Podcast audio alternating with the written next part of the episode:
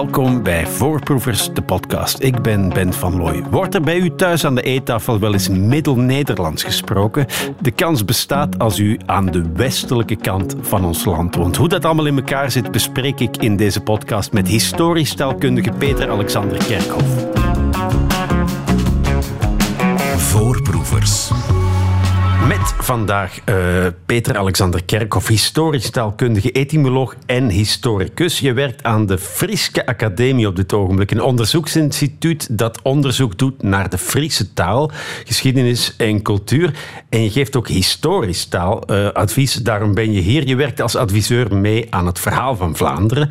Daar zijn al heel wat uh, woorden over gevloeid. Wat was jouw rol precies? Um, ik ben verantwoordelijk geweest voor het vertalen van scriptdialogen naar de historische taal van toen, waar die aflevering over ging, maar dan ook met de uitspraak uh, van toen.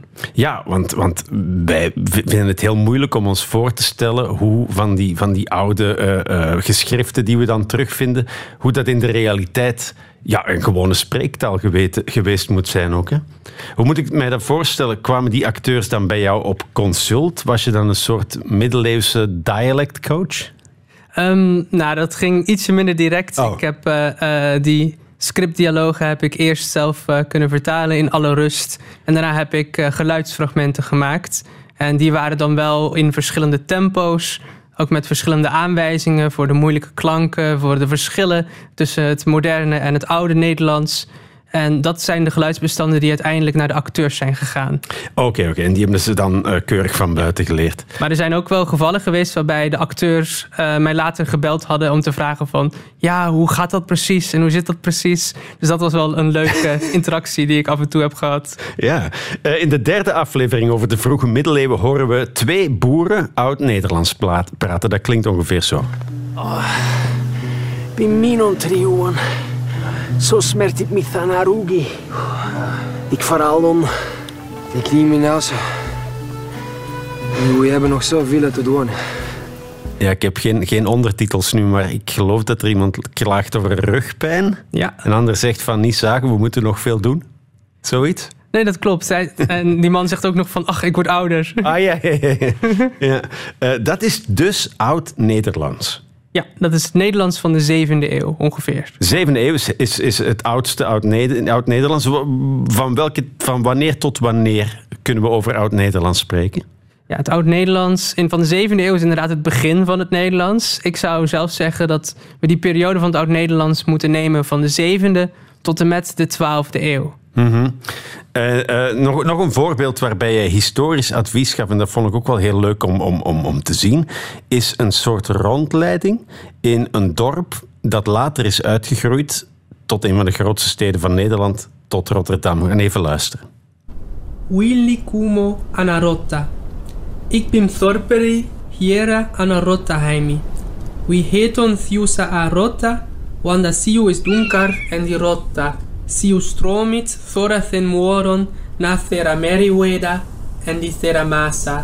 Thiu massa is een a vilo mikil en die wordt van Walalande na saltin watare. Thiu sahem is thorp onsaro. Min aldarvader is vilo wintaro eer met anderen juden van Sudan tot de Kwamen in skipon, voor hiro aldo heim in lande Vlamingio, thora sia vloot overswimmit wordt. Samana hebben sie dat land opgeworpen en die hiro hova gemakot. Ja, dat, dat klinkt soms als Nederlands, soms een beetje Scandinavisch. Soms ook een beetje Engels, maar je die klank nog hebt, geloof ik. Uh, vertel eens, die, die Rota, wat, wat, was dat precies, dat Rota? Een dorpje? Ja, het dorpje Rota, een kleine terpnederzetting aan de rivier de Rotte, vlakbij de Maas. Dat is de voorloper van het latere Rotterdam. En um, ja, daar, was een, uh, um, daar zijn mooie opgravingen gedaan in de 11e eeuw. Dus we weten vrij goed hoe het dorpje eruit zag, hoeveel boerderijen daar stonden. En ik was dus in contact geweest met de archeologen van Archeologie Rotterdam. En die hadden een mooie 3D-maquette gemaakt. En zo is eigenlijk uh, het idee opgevat om daar ook een uh, rondleiding eh, te voorzien, een filmpje van te maken in de taal van toen. Ja, en hoe begin je daar dan aan? Want jij, jij, jij, dat is jouw vakgebied, maar schrijf je dat dan uit of kun je dat echt gewoon voor de vuist weg vertellen? En ja, dat moet je wel eerst even goed uitschrijven. Dus je begint met, uh, met gewoon je Nederlandse script. En um, dan ga je op zoek naar de juiste woorden. Daar is een mooi dik woordenboek uh, van. En dan kan je ook de, um, de grammatica van toen toepassen. Want die grammatica die is heel goed gedocumenteerd. We weten vrij goed hoe die taal, de woorden en die grammatica van duizend jaar geleden eruit zagen. Zo ga je beetje voor beetje, net alsof je normaal een stuk in een moderne taal gaat vertalen, ga je dat met een oude taal doen. En is er dan een verschil tussen de grammatica van bijvoorbeeld de zevende eeuw, het begin mm -hmm. van het Oud-Nederlands, tot uh, de, in vergelijking met de twaalfde eeuw, het, het, einde van die periode? Uh, ja, dat is er zeker. Ja, in, de, in de zevende eeuw um, dan is die grammatica, um, ja, dat lijkt eigenlijk nog een beetje meer op het Duits.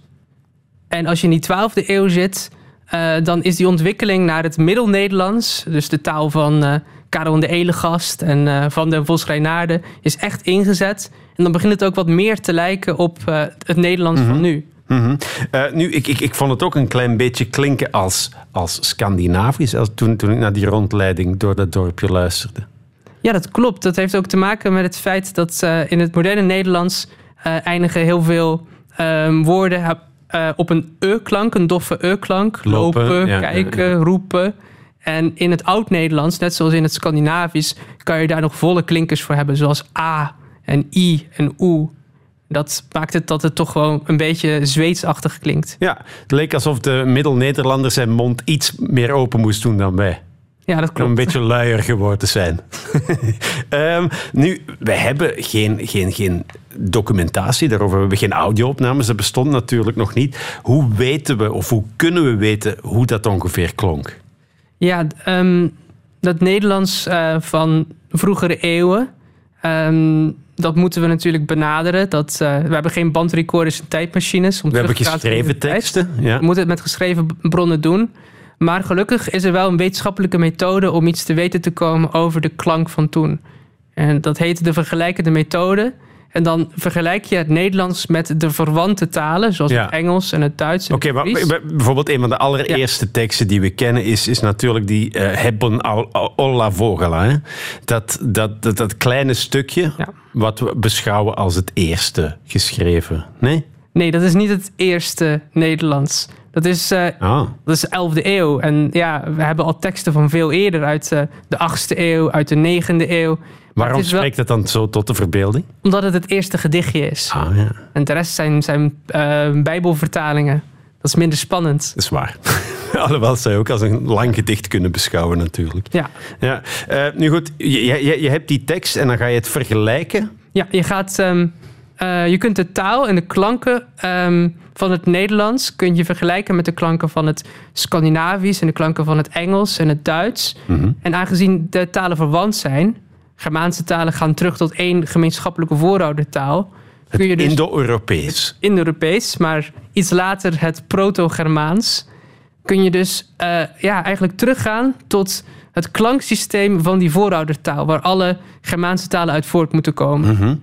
En als je zo teruggaat, dan kan je gaan kijken, oké, okay, wat zijn die verschillen tussen die vooroudertaal die we kunnen reconstrueren en het Nederlands, daar dat, dat, dat daar dan weer wat uh, later komt. Dus je bent eigenlijk met behulp van een wetenschappelijke methode van klankreconstructie, ben je op zoek naar de uitspraak tussen het Engels en het Duits in. Ah ja. ja. En, en is dat dan toch een klein beetje natte vingerwerk? Dat je zegt van het moet daar ergens zijn? Um, ja, ja en nee. um, de, die methode is, is heel erg uh, succesvol en heel erg effectief. -huh. um, maar ja, je moet natuurlijk wel toegeven dat we zonder tijdmachines nooit helemaal zeker weten of je helemaal die juiste klankkleur of de juiste, um, ja, de juiste nuance hebt.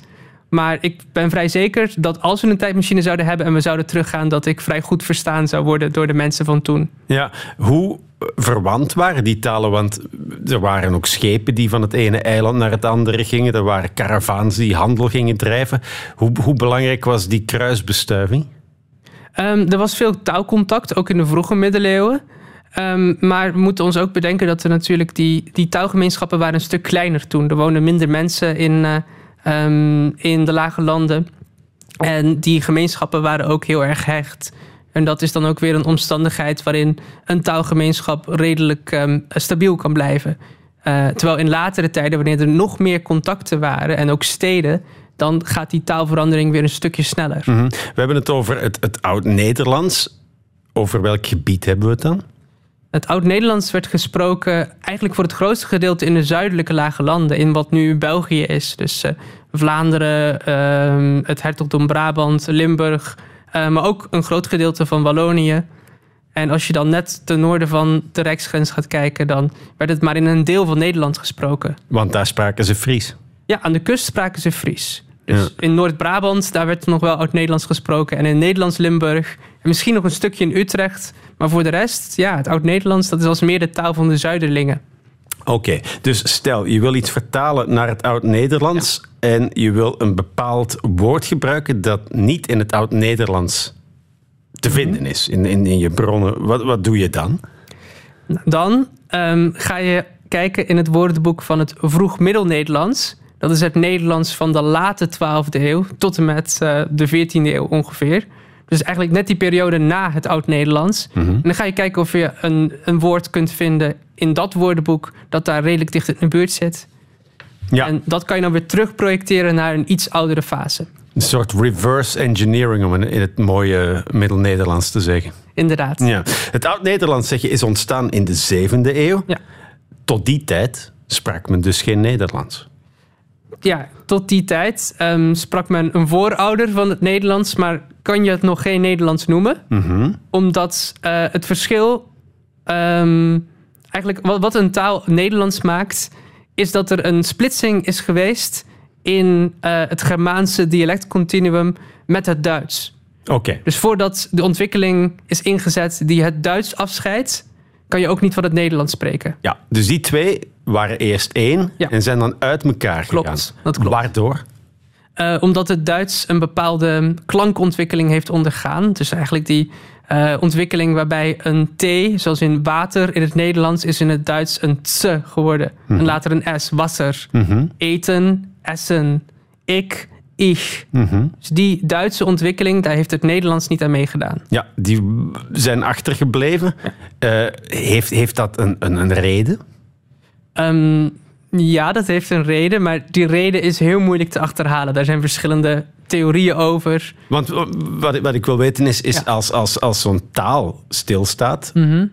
wilt dat zeggen dat de rest ook stilstaat? Of niet noodzakelijk? Wilt dat zeggen dat, dat het mm, eh, weet ik veel, economisch minder goed gaat of, of dat er problemen zijn?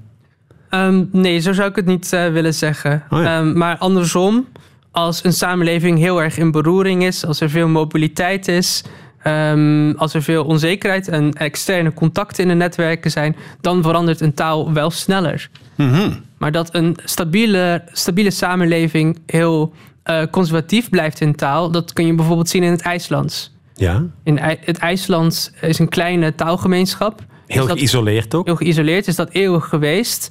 En die taal is naar verhouding tot de Europese talen ook veel minder veranderd. En dus een interessant studiemateriaal Ja, voor zeker, jou. ja. ja. Ehm, nu goed, eh, hoe is dan uiteindelijk dat Nederlands geboren? Hè? Je, je- dan moeten we naar het, het, het Oud-Frankische Rijk. Hè? Ja, dat is eh, dat eh, rijk van de periode na, het Romeinse, na de Romeinse periode. Ehm, en de, dat heb je ook wellicht in de aflevering van het Verhaal van Vlaanderen gezien. Mhm. Die Frankische koningen die regeerden over een groot gedeelte van, van Frankrijk. En vandaar ook Frankrijk en niet meer Gallië. eh, en de lage landen. En die grens, de uiterste grens, liep toen in de 7e eeuw liep, eh, ongeveer bij Gent. Ja. Ja. ja. Eh, en, en, en ja, hoe, hoe moet dat geklonken hebben? Was dat een soort Frans dan? Het was een, een Germaanse taal. Ehm, en dat eigenlijk ja, heel dicht bij, bij dat Oud-Nederlands stond. In die oudste periode. Maar, de, maar daar Maar daarbij moeten we ons wel bedenken dat ehm, de, de Franken die wat verder in het zuiden woonden, in uh, Parijs, in Amiens, in Boulogne, die zullen al vrij snel op het Frans over zijn gegaan, op dat late Latijn van die periode. Ja. Dus langzaam en zeker is dat Oud-Nederlands in Noord-Frankrijk verdwenen en heeft die grens zich teruggetrokken tot ongeveer die horizontale grens in België. Oké, dus het gebied werd ook steeds kleiner. Als Ja. je zegt van ten noorden was het Fries wat de klok sloeg en in het zuiden rukte dan langzaam dat, dat, dat Frans op, Ja. de Romaanse taal. Maar tot de tiende eeuw spraken ze aan onze kust, dus eh, pakweg in Knokken, eh, nog Fries. Ja, En dus- dat is echt geen Nederlands, hè? dat is echt een andere taal. Dat is echt een andere taal. Die, eh, eh, dat Fries, het is een soort van Fries, eh, dat er toen eh, aan de kust werd gesproken, dus ook in Vlaanderen. dat stond dichter bij het Engels van die periode dan bij het Nederlands. Dus die, dat taalverschil was vrij groot. Ja, eh, ik, ik, ik, ik herinner mij een gesprek een paar eh, maanden geleden in Voorproevers met, met iemand die een boek had geschreven over hoe je zeven talen in zeven dagen kan laten spreken. Gaston Dorn, ik weet niet of je hem kent. Ja. Ja, en daar ging het ook heel erg over het Fries en de verwantschap met het, met het Engels, dat ook in het hedendaagse Fries nog wel, wel te horen is. Als je, als je denkt aan, aan de- het, het woord sleutel, in het Engels is dat key, Ja. en in het Fries is het kai. En, en dat soort dingen, dat er nog heel erg met elkaar versmolten is. Nee, ja, zeker. Ja, er zijn heel veel woorden waarbij je dat heel goed kunt horen. Zoals het woord voor kaas in het Fries. In het Fries is dat cheese. Ja, Nou ja, Ja. die, die tse-klank, dat is heel erg anders dan het woord dat wij in heel Nederland dicht bij cheese inderdaad. Ja, heel dicht bij, ja, bij, eh, bij eh, ja, cheese. Ja. En, en eh, die kruisbestuiving tussen het Fries en het Nederlands, hoe, hoe verloopt dat dan? Ehm, in latere tijden, vooral vanaf, de, vanaf de latere middeleeuwen, ehm, is er heel veel tweetaligheid geweest in Friesland.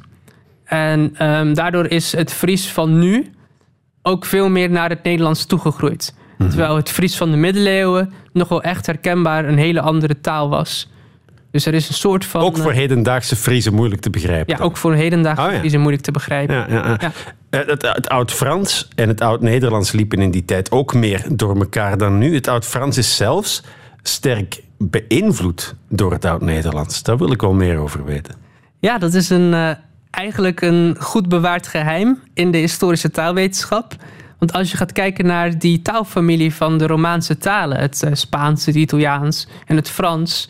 eh, nou, welke taal ehm, is het meest, eh, ehm, het meest vreemde van die talen?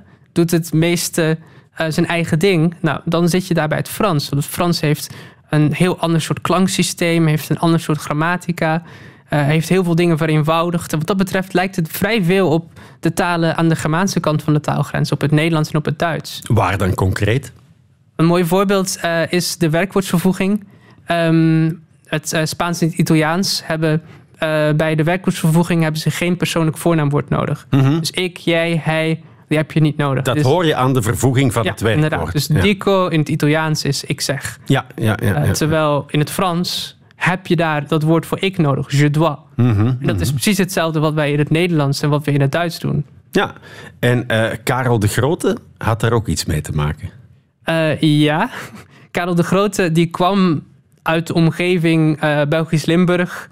Eh, dat gebied daar tussen Nederland, België en Duitsland in. Eh, en die was hoogstwaarschijnlijk tweetalig. We weten dat hij ook die Germaanse eh, volkstaal heel goed heeft gesproken. Dat hij dat ook als zijn voorouderlijke taal zag. Ehm, en zijn familie is natuurlijk daarna de belangrijkste familie van Frankrijk geweest voor een tijd lang. En het, een van de ideeën is dus, van de wetenschappelijke theorieën, is dat dat Limburgse, die Limburgse tongval van Karel de Grote, dat die heel invloedrijk is geweest en heel belangrijk is geweest. Omdat mensen Voor- altijd willen Ja, doen wat er aan het hof gebeurt. Ja. Ah. Dus overal in Frankrijk wilde men klinken zoals Karel de Grote. Ja, en wilde men eigenlijk een soort Limburgs-Frans spreken. Ja, inderdaad. Dat is vandaag toch ook niet meer zo. Eh, de taalgrens tussen Nederlands en Frans, eh, die nu als een horizontale lijn door België loopt, wanneer is die eigenlijk ontstaan? Ehm, ja, hoe, wanneer is die ontstaan? Eh, een betere vraag is misschien wanneer is die gestabiliseerd tot Ja. die lijn zoals we hem nu kennen? Ehm, en dat is waarschijnlijk ergens eh, in de 12e, 13e eeuw geweest. Want er moet nog lange tijd moet er een grote mate van tweetaligheid geweest zijn aan beide kanten van de taalgrens. Dus in Noord-Frankrijk heeft men nog een hele tijd in, eh, ehm, in de middeleeuwen goed Nederlands verstaan. Ja, een mooi voorbeeld is natuurlijk Duinkerken en Calais, waar vrij recent nog Nederlands werd gesproken. Ja, je ziet ook al die plaatsnamen, Die rond de plaatsnamen. grensstreek Ja. inderdaad. Hondschoten en wat is het allemaal. Ja. Lijkt heel erg Vlaams nog. Maar ook eh, eh, Parijs en, eh, en Boulogne weten we dat daar in de middeleeuwen, in de tijd van Karel de Grote, dat daar nog eh, Nederlands werd gesproken. Wij moeten terug nu naar het verhaal van Vlaanderen. In aflevering 4 over eh, 1302 en de Gulden Sporenslag spreken de mensen hier geen Oud-Nederlands meer, maar Middel-Nederlands. Ja, dat klopt. Ja. Dat Wat is, wat, wat is daar het, het, het verschil? Eh, dat Middel-Nederlands, dat klinkt al een stuk meer zoals eh, ja, de moderne Nederlandse taalvarianten. Ehm, dat exotisch heeft het een beetje kwijtgeraakt. Zoals eh, die klinkers in de tweede lettergreep. Eh, maar ook bijvoorbeeld een ding dat het Oud-Nederlands heel erg had, was eh, dubbele medeklinkers. Bijvoorbeeld? Zoals hebben, Allah. Nou, dat zijn hebben alle. En daar heb je dus echt een lange B en een lange L. Zoals je ook nog in het Zweeds en het Italiaans kunt horen. Oh ja. Ja. En, en, en, en dat is daarna niet meer zo. Dan is het Hebban en Allah. dat. Ja, Zo. en alle. Ja. Ja, ja. Eh, Zijn er nog verschillen? Ehm, ja, delen van, van de grammatica worden, worden ehm, wat meer gestroomlijnd. Bepaalde verschillen tussen naamvallen verdwijnt. Dus eh, naamvallen die in eh, het oud-Nederlandse periode nog heel goed van elkaar te onderscheiden waren, zijn dan- in die periode daarna samengevallen. En, ehm, ja. Naamvallen zijn dingen die bijvoorbeeld in het Duits Ja. wel nog bestaan, maar in het Nederlands eigenlijk niet, hè? Nee, ja, nog in de persoonlijke voornaamwoorden. Ja. maar daar houdt het ook bij op. Ja. En- S- Slans glorie, zeggen we nog wel eens. Inderdaad, ja. Maar, maar hoe was dat dan vroeger? Was, was, dat, was dat net als in het Duits dat je dan, als je iets aan iemand gaf, dat het een andere vervoeging van het werkwoord was? Inderdaad, ja. Dus eh, een, andere een, een, andere, een andere verbuiging van het zelfstandig naamwoord. Oh ja, zelfs. Dus denk aan eh, de man, des mannes, den mannen, ja, ja, den man. Ja, ja. oké. Dat is dus vanaf het, eh, het Middel-Nederlands verleden tijd al. Ja, ja eigenlijk ehm, in, in België, eh, ehm, in de Zuid-Nederlandse dialecten, heeft men nog langer aan die naamvallen vastgehouden dan in Holland bijvoorbeeld en in Utrecht. In de 14e en 15e eeuw zie je al in de Hollandse en Utrechtse teksten dat ze fouten maken. Dat ze kennelijk in de gesproken taal al geen onderscheid meer kunnen maken. Ah ja, ja, ja. En dan zie je het eruit gaan. We gaan heel even luisteren naar eh, de weledele eh, Pieter de Koning. Ach, arme. Je scheen het mij zeer krank. Je scheen het mij moede. Toch, ik ben al zo moede. We werken van morgenen tot ten avonden. En de wat verkriegen wie daarmede? Niet. Sint jaren worden wie u te gevrongen. Ja, het heeft, het heeft wel wat weg van het West-Vlaams. Ja, ja het, het is wel echt herkenbaar als Nederlands, zou ik Ja, zeggen. ja. Eh, eh, maar dat klopt, hè. Het, is een klein, het leunt een klein beetje aan bij West-Vlaamse klanken. Het, ehm, Je hebt les gegeven in Gent, dus je hebt zeker West-Vlamingen leren. Oh ja, absoluut. Ja. Eh, ja. Wa- wa- waar liggen die gelijkenissen? Eh, voor een groot gedeelte in het klanksysteem. Dus een aantal van de verschillen die eh, eh, de eh, Zuid-Nederlandse dialecten en vooral de Vlaamse dialecten nog steeds maken. Eh, dat zijn hele oude verschillen die teruggaan tot die middeleeuwen. Ehm, ja, de, de eeën en de oën. Dat zijn hele oude klanken. Dus daar kan je een gelijkenis horen. En ook delen van de grammatica, dubbele ontkenningen, die kan je nog steeds in Gent en Brugge kun je die horen. Ja. Dat is eigenlijk gewoon middeleeuws Nederlands. Ongelooflijk, hè? Dat, dat, die, die sporen zo dicht bij ons zijn nog. Ja. Eh, er waren natuurlijk eh, toen ook eh, grote regionale verschillen tussen graafschap Vlaanderen en hertogdom Brabant. Maar bestond er toen ook al iets als een soort algemeen Nederlands dat voor iedereen in het Rijk te verstaan was? Ehm, ja, maar dat was niet officieel vastgelegd. Er was natuurlijk geen school die dat onderwees. Maar dat is ook niet bijvoorbeeld aan het Hof werd dan dat gesproken, dus dan deed iedereen dat na?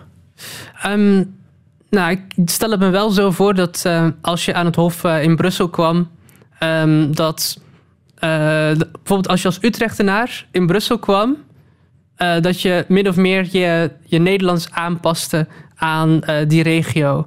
En die richting op ging dat heel goed. Want de mensen in Holland, in het noorden, die waren eigenlijk cultureel heel erg, heel erg georiënteerd op het zuiden. Oh ja. Waarom? Eh, daar is eh, de Nederlandse schrijfcultuur begonnen. Eh, ook een aantal van de spellingsconventies van het Middel-Nederlands, die eigenlijk de hele middeleeuwen lang vast zijn gehouden. Dat zijn eigenlijk Zuid-Nederlandse spellingsconventies. En ja, Wa- Waar concentreerde dat, dat centrum van kennis zich dan? Nou, ik zou wel zeggen, dus inderdaad Bra- Brabant. Dus Leuven, ehm, Brussel. Dat, ja, en dan ook nog eh, Antwerpen en Gent, dan echt in Vlaanderen. Ehm, en onderling tussen die Zuid-Nederlandse steden, ehm, nou, er waren regionale verschillen. Maar men kon wel in die geschreven taal, eh, ging men een beetje naar elkaar toe. Ja. Dus er bestond een soort van Zuid-Nederlandse schrijftaal. Mhm. En iedereen in het noorden vond dat eigenlijk heel erg deftig en netjes om, om ook, dat, ook dat te gebruiken. Oké. Eh, in, nu in de aflevering van afgelopen zondag over de 16e eeuw zijn we nog iets dichter bij het huidige Nederlands. hè? Ja, dat klopt, ja. Eh, waaraan, wer- waar- waaraan merken we dat?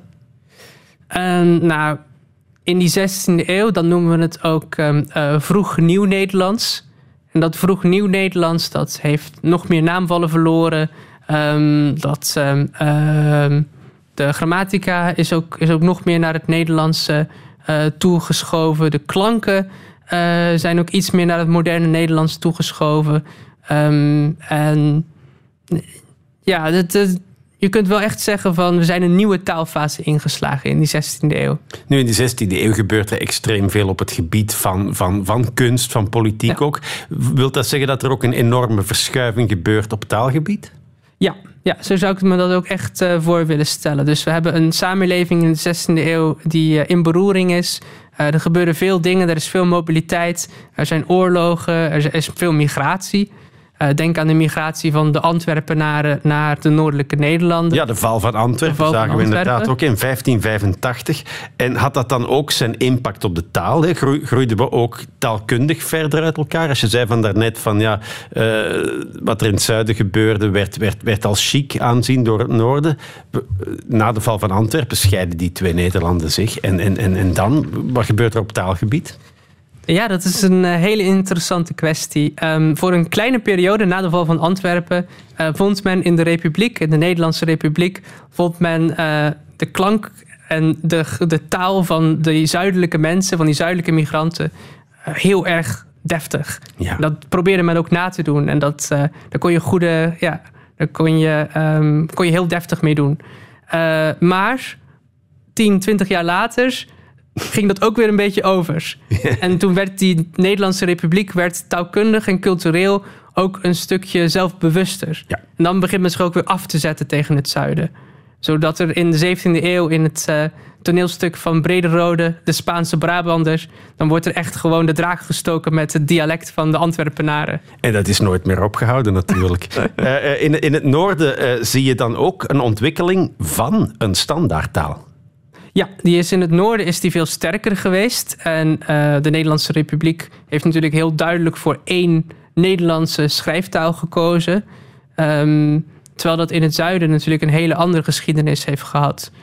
Ehm, dus ja, in, de, in het noorden heb je ongeveer vanaf de 18e eeuw heb je een echte beweging richting een geschreven standaardtaal. Ja, Eh, nu, we, we gaan eens even luisteren hoe dat klonk. hè. We gaan even luisteren naar een Noord-Nederlander uit de 17e eeuw, Johan de Wit. Eh, een, een stukje uit het reisverslag van zijn Grand Tour. Dat was toen de mode om, om de wereld te gaan bekijken. Hij is op dit ogenblik op bezoek in Parijs.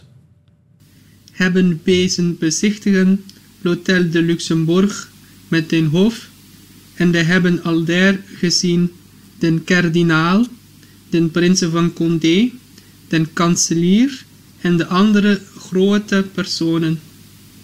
Ja, die grote personen, dat is, dat, dat, dat is wel Zuid-Afrikaans. Ja, en die, ja zeker. Dat, dat zit heel dicht bij het Afrikaans. En dat is ook logisch natuurlijk, want het Afrikaans dat is wel een dochtertaal van, van de Nederlandse dialecten. Dus het heeft een- En misschien ook een klein beetje bevroren, omdat het zo ver van alles was. Ja, zo- zo kan je dat ook echt voorstellen. Dat eh, ehm, ja, overzeese variëteiten, ook eh, koloniale variëteiten kun je dat ook noemen. eh, dat die door taalcontact met andere talen redelijk gefossiliseerd zijn, redelijk bevroren zijn in dat klanksysteem van toen. Eh, en, en ook alweer heel interessant zijn voor, voor jullie als onderzoekers, denk ik, nee? Ja, zeker. Daar, eh, eh, de woordenschat is, is vaak wat ouderwetser. Ehm, en voor die reconstructie van de klank van vroeger zijn dus andersom weer dat soort eh, varianten heel erg ja. belangrijk. Ja, Je kunt daar argumenten aan ontlenen om te zeggen van nou, in, in de 17e eeuw moet deze klank dit zijn geweest in Nederland en deze klank dit, want in het Afrikaans. Ja, ja, ja. Ehm, ik, ik, ik, ik hoorde ook een A-klank die we niet meer gebruiken. Ja, dat is de ä-klank. AE geschreven. AE geschreven, ja. En die heb je nog op een aantal plekken in, eh, ehm, in Nederland. Heb je hem nog aan de kust in Katwijk. Oh ja. Ja. Dus hij is nog niet helemaal verdwenen. Eh, ja, maar dat, is, eh, dat was inderdaad een, een hele specifieke klank... waarvoor men ook nog heel lang heeft gezegd... in het noorden van Nederland... die moeten we anders schrijven dan de echte lange A. Ha, oké. Nu, het lijkt wel alsof het Nederlands door de eeuwen heen sterker veranderd is dan bijvoorbeeld het Engels of het Frans. Eh, het lijkt alsof we bijvoorbeeld eh, Chaucer of Shakespeare makkelijker kunnen lezen dan de teksten van Vondel of van, van, van. Eh, ja, dat lijkt zo. Maar dat heeft ermee te maken dat dat Engels en dat Frans ehm, in hun spelling heel erg behoudend zijn gebleven, heel erg conservatief zijn gebleven. Terwijl het Nederlands ehm, ja, toch iets meer in de spelling heeft gemoderniseerd. En, eh, is nu goed, wij lezen het wel, maar we weten ook niet hoe die talen dan geklonken moeten hebben. Het Engels van toen Ja. of het Frans van toen. Ja, dat klopt. Dus ehm, in het Engels, het grootste voorbeeld is natuurlijk het woord voor mes of het woord voor ridder. Dus knife en knight, die schrijf je met een K. En die K die schrijf je omdat men dat zo in de 14e eeuw uitsprak. Dan zeg je knife. Ja, ja Ik heb een vriend uit Parijs die, die dat in het Engels nog steeds zo zegt. en in het Frans eh, waren, waren, waren, die, waren ja, die woorden ook niet zo uitgesproken als vandaag. Dat, dat klopt. Dus in het moderne Frans heb je eigenlijk een, een schriftbeeld. Je ziet eh, letters geschreven die eh, ja, alleen ver terug in de middeleeuwen ook echt uitgesproken zijn. Zoals bijvoorbeeld het woord voor mooi, beau, in het Frans. Dat schrijf je met EA, EAU, Ja. Omdat dat in de 14e eeuw ook echt in Frankrijk als Beal werd uitgesproken. Echt waar? Ja, echt waar. Maar dat moet heel anders geklonken hebben. Dat, die taal klonk echt heel anders. Ja. Het Fries ondertussen, jij, dat, jij werkt er dagelijks mee. Hoe is het, het Fries vergaan? Eh, het Fries is in die laatste 500 jaar, de tijd dus dat eh, er veel tweetaligheid was met het Nederlands, is heel erg naar het Nederlands opgeschoven. En dat heeft ermee te maken dat eh, vooral in de steden ehm, was, was veel migratie, veel mensen uit Holland die binnenkwamen. En daar is men dus eigenlijk al in de 16e eeuw overgestapt van Fries naar Nederlands als spreektaal. Mhm. Het Fries is eh, eh, een geschreven taal ook. Was dat ook al van het begin zo? Ja, het eh, oudste Fries dat, dat we geschreven hebben komt uit de 11e, 12e eeuw. Dus al heel vroeg begon men daar met het schrijven in de volkstaal. En we hebben vooral heel veel rechtsteksten uit de 13e eeuw en de 14e eeuw. Dus een, een eigen eh, grammatica en spellingsregels waren eigenlijk al heel vroeg aanwezig. Die waren al heel vroeg aanwezig, dat Ja. klopt. Voorproevers.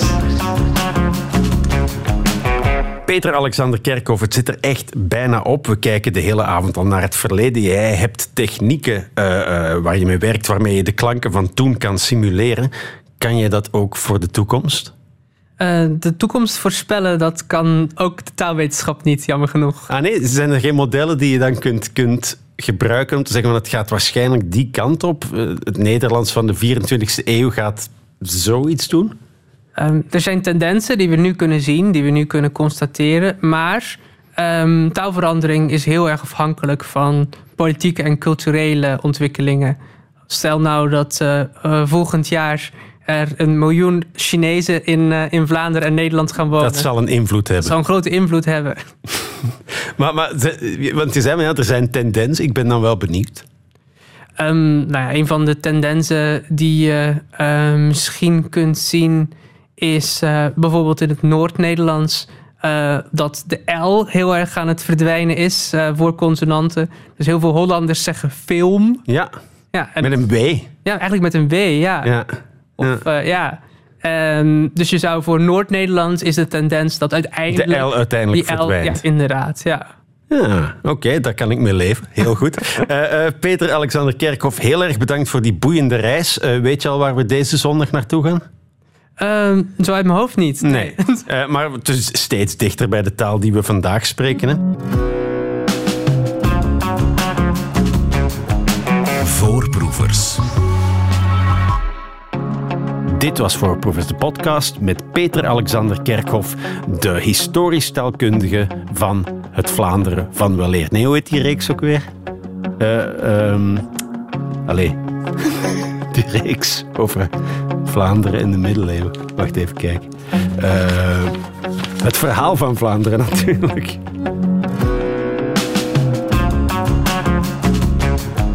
Voorproevers.